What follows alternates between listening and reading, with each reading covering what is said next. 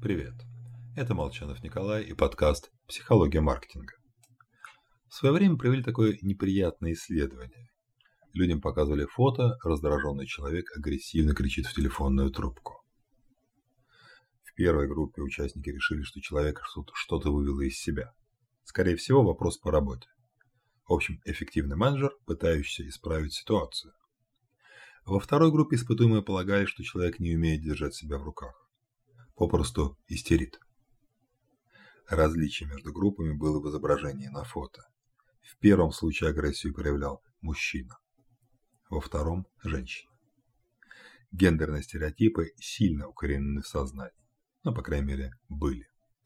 Сейчас, конечно, уже не домострой. Обидное сравнение типа обезьян с гранатой уходит в прошлое – но даже на уровне интуиции понятно, что девочки скорее о моде, кулинарии и отношениях, а мальчики о компьютерных играх, карьере развитии.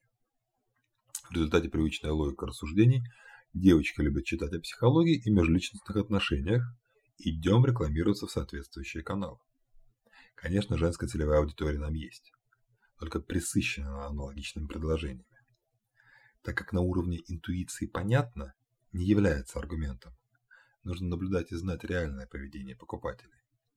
А по данным Google, 30% аудитории геймерских стримов девушки. Обучающие видео женщины смотрят чаще, чем бьюти-обзоры. И смотрят их на 50% активнее мужчин.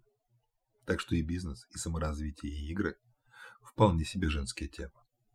Любая, пусть даже плохонькая проверка гипотезы в поле лучше идеально сформулированного интуитивного мнения.